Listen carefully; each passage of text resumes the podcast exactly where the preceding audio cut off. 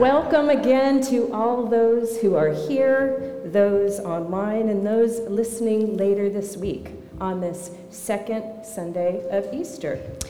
Our passage this morning helps us explore how are we to respond to the risen Lord Jesus? How do we live into resurrection life with Jesus? In our passage this morning, the disciples are full circle back to the upper room back to that table where they had celebrated the Last Supper with Jesus. Our passage covers seven days from Sunday night of the resurrection all the way to the second Sunday, the second Sunday where we are today.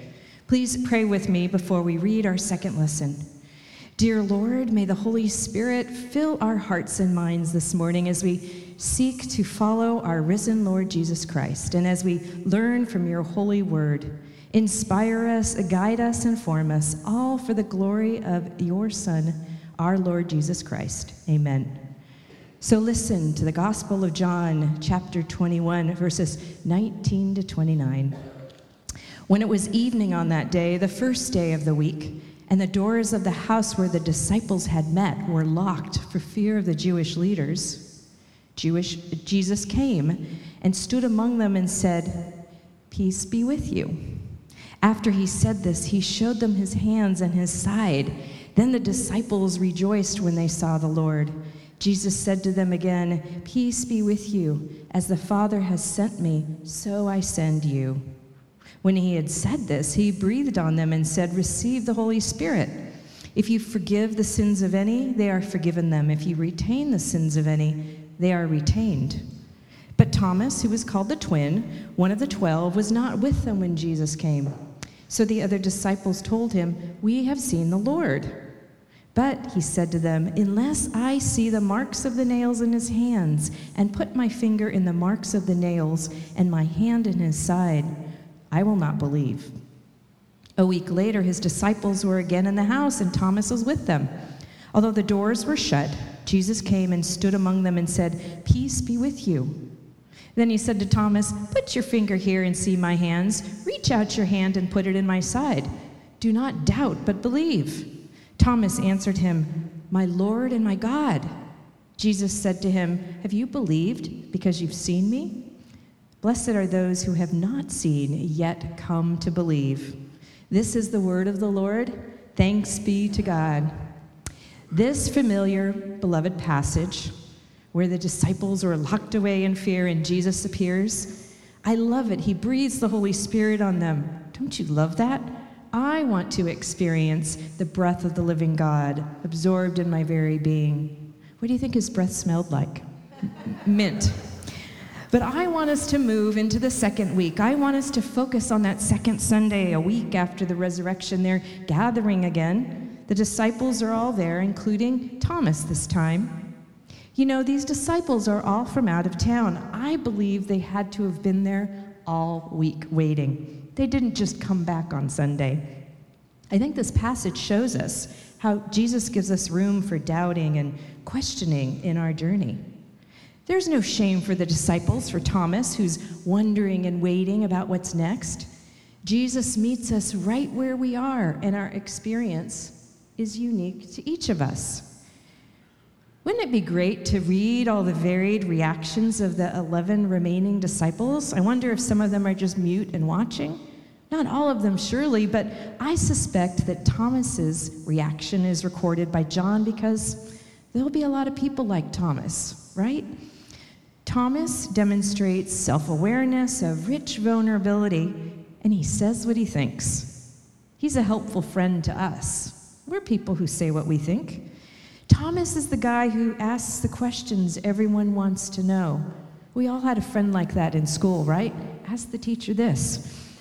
But Thomas is also the guy who goes all in regarding his commitment to Jesus. You know, he gets known as the doubter, but he's more than that. When Jesus was planning to go to Bethany, where his detractors were threatening Jesus with death, with stoning, the other disciples were nervous, but what did Thomas say? Let us also go, so that we may die with Jesus. So he was committed. And we've heard from Thomas before in the Gospel of John in another setting. Before Jesus was arrested and crucified, Jesus was with his disciples, encouraging them and comforting them. He knew it was ahead. He knew they were going to be separated, and he wanted to assure them that the plan was to be reunited in his Father's house. You probably remember Jesus says to the disciples, In my Father's house, there are many dwelling places. If it were not so, would I have told you that I go to prepare a place for you? And if I go and prepare a place for you, I will come again and take you to myself, so that where I am, there you may be also. And you know the way to where I'm going. And it was Thomas who said, Lord, we do not know where you're going. How can we know the way? And what did Jesus say to him? I am the way, the truth, and the life. So Jesus asks, so Thomas asks Jesus these how questions, the logistical questions. How do we know where to go? What's next? On Resurrection Sunday, Thomas asked the other disciples, How will we know Jesus' resurrection is real if we don't examine his healed wounds? If I don't examine them? Jesus asks, Thomas asks the how questions, and nothing's wrong with that. It's part of how we're wired as humans. God made us that way. When we look at the world, we seek rationale. We can't help but look for patterns. We find shapes in clouds. We find patterns of faces in inanimate objects. We can't help but look for patterns. And if we've learned about a topic, a scientific discipline, or an art, some area of inquiry, it seems like we want to apply these interpretive tools to all the important things in our life. We seek to find patterns. And for many people, they say God engages them in their study, whether they're mathematicians and artists, scientists, horticulturists. They see the hand of the Creator as they explore the complexity of the world from their discipline, using their knowledge and reasoning. Because one tool that we all develop as we grow into mature adulthood, or at least we should, are reasoning skills. But reasoning doesn't always answer those key questions about God. You know, Thomas asks those logistical questions, questions about how. But Jesus answers with relational questions. He answers with who. Jesus says, I am the way, the truth, and the life. Jesus says, Peace be with you. Here I am. We may seek to know how things work, but is that really our inner yearning? Think about it. What is your inner yearning? Your inner yearning is to know love and to be known. That is what it is to be human, to belong, to have meaning. These are relational things. So, how do we perceive these things? How do we perceive belonging and love? The 17th century mathematician philosopher and theologian Pascal said, It's the heart which perceives God and not reason. That is what faith is God perceived by our heart, not by our reason. He was French. Doesn't he look cool? He was a 17th century mathematician. And this was interesting to me when I was in graduate business school. I really connected with probability and game theory and process management and the predictive power of statistics developed by Pascal. He is the father of modern statistics. And then, to my great surprise, later, when I was in seminary, I discovered Pascal was actually a theologian too. They didn't mention that part of the University of Chicago Business School, maybe next door in the Divinity School. He was this mathematician who defined probability and measurement, and yet and yet he was a theologian too, and he carried a piece of paper sewn in his coat. It was a reminder of the transcendent experience of God. This really moved me. This is what it said. It was in French. I'm going to read it in English. It said Memorial, the year of grace, 1654. Monday, the 23rd of November, from about half past 10 at night until about half past midnight. Fire, God of Abraham, God of Isaac, God of Jacob, not of the philosophers and of the learned. Certitude, feeling, joy, and peace, God of Jesus Christ, my God and your God. Your God will be my God. Forgetfulness of the world and of everything except God. He is only found by the ways taught in the gospel grandeur of the human soul, righteous Father, the world has not known you, but I have known you. Joy, joy, joy, tears of joy. I have departed from him. They have forsaken me, the fount of living water. My God, will you leave me? Let me not be separated from you. This is eternal life, that they know you, the one true God, and the one you sent, Jesus Christ, Jesus Christ, Jesus Christ. Oh, I left him, I fled him, renounced him. Let me not be separated from him. He's only kept securely by the ways taught in the gospel, total and sweet complete submission to Jesus, my Lord and my director, eternally enjoy for a day's exercise on the earth. May I not forget your words. Amen. Pascal carried these words as a reminder of his heart burning with God's love. He kept these words sewn into his cloak, removed from cloak to cloak as the cloaks wore out. So, when it comes to meaning in our lives, when it comes to answering the question about why we exist and what our meaning is, we're wired to give and receive love that can only be perceived in our heart. What and who we love forms us and makes us and makes our lives meaningful. We know this that infants and small children are formed by their loving attachment to adults who love them. And this continues throughout our lives. It continues even as we seek to know God's love. So, how do we learn of this love? The Bible tells us about why we exist and the meaning of our lives as humans to be beloved children of God. But we have to understand the Bible from the lens of love. The Bible doesn't hold up as a book of certain rules for only rational thinkers. I have a friend from a much more conservative evangelical tradition who would play, Give me a question and the Bible answers it with young people. He's someone who really loves Jesus and he thinks that this certainty is helpful. He views the Bible like this handyman tool, an everything tool. You know these. The idea is that within a moment of opening the Bible, if you were learned, you could find a tool that could be used to answer any question or to argue doubt out of your heart and mind. But does it work this way? No. Yes, there is good guidance for living in the Bible, but there's also a lot of Holy Spirit discernment and a fair amount of freedom in our lives following Jesus. So, why doesn't the multi tool approach work? It's because the Bible is more of a love letter than a multi tool. Let me repeat that. The Bible is more of a love letter than a multi tool to master the problems or hammer down doubt. The Bible isn't documentary history or scientific treatise. It's not intended to explain the age of the earth or dinosaurs. It is about love, it is about our relationship with God. You know, it's said that the truest thing about you is what and who you love. Isn't that correct? The truest thing about you is what and who you love. So I wonder how many of you have seen the Oscar award winning movie Everything, Everywhere, All at Once? Anyone? It's hard to describe the movie, and I'm sorry for the spoiler alert, but you know, too bad.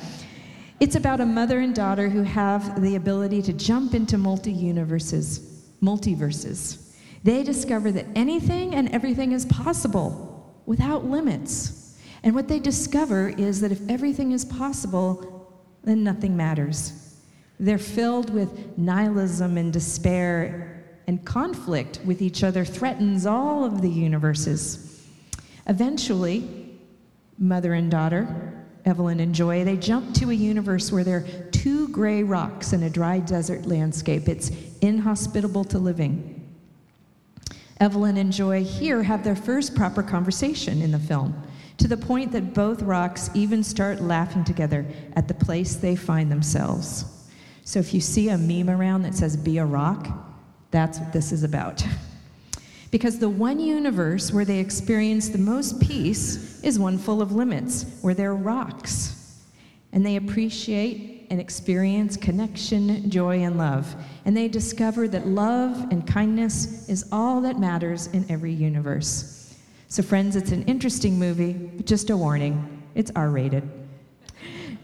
So, this is how I imagine every possible universe belongs to Jesus, the one God of creation, united in love God the Father, the Son, and the Holy Spirit. And we're invited into that universe of love. We can embrace that love and we can also explore the world at the same time. We can use the tool of our good minds. Our minds are gifts that help us navigate the world, they help us perceive God's creation. We're given the blessing of this physical world, and we should explore it. But we also need to remember that we're liminal beings who can't capture the full understanding over all the world and the universe. We can't. You know, science doesn't disprove faith, but instead it answers different questions. Questions that might be important to, to you. I don't dismiss them. But no matter how you research, there will end there will be an end to our human understanding. We shouldn't be fearful of scientific inquiry. It won't disprove God. You know, Pastor Dave frequently says, Jesus meets us where we are, but he doesn't leave us there. He said that recently, and it made me remember one of my favorite books about spiritual formation and growth. The authors wrote about this idea of a wall of doubt as a gift to us. It doesn't sound like a gift, but it's a catalyst for growth. It's the idea that doubt and struggles mark stages of growth and they're part of God's design. This idea has been really helpful to me in my own struggles and growth because sometimes doubt feels like a wall. We can encounter that wall through loss or grief or just for yearning for a more real sense of God. It's called The Critical Journey by Janet Hagberg and Robert Guelich. And this is what they say about the wall of doubt the wall is a dark and sacred place filled with God. We learn how to embrace our pain, how to stay with it, and we learn what it is trying to teach us.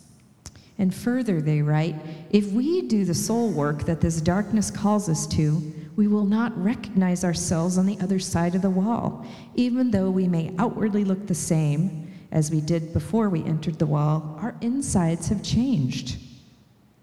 So, walls. The upper room where Thomas and the disciples were waiting for a week, they were surrounded by walls and the door was closed. Jesus comes through the walls for the disciples in that upper room and for us too, inviting us to move out. It's an invitation to open the door to your longing, being vulnerable, and releasing control, because these are the steps necessary for receiving love. Love always comes with vulnerability. Jesus says to Thomas, Do not doubt, but believe. And I think that that English translation doesn't capture the fullness of the invitation, the movement of the invitation. It's an invitation to join a journey.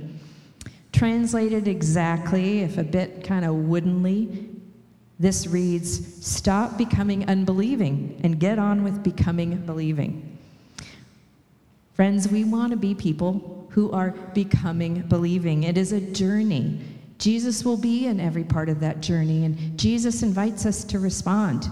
Jesus invites us to know him and his love through his words, to touch him and absorb him through communion the bread and cup, to experience Him through the waters of baptism. Jesus invites us to know Him through sharing life with other beloved siblings in Christ, in the serving of other people who God loves. He loves all people. Yes, Jesus is present in the mechanics and details of the world. The mechanics of the world, though, won't definitively prove God's existence to you. They won't disprove God's existence to you either, but God's existence will be proven to you in your heart. God, Jesus, is the most present in the doubting and the yearning of our hearts. Jesus is in the walls that hem us in. Jesus is in every part of our journey. So, friends, let's be people who are becoming believing, moving forward, receiving the love of our Lord, our risen Lord Jesus Christ. And all God's people said, Amen.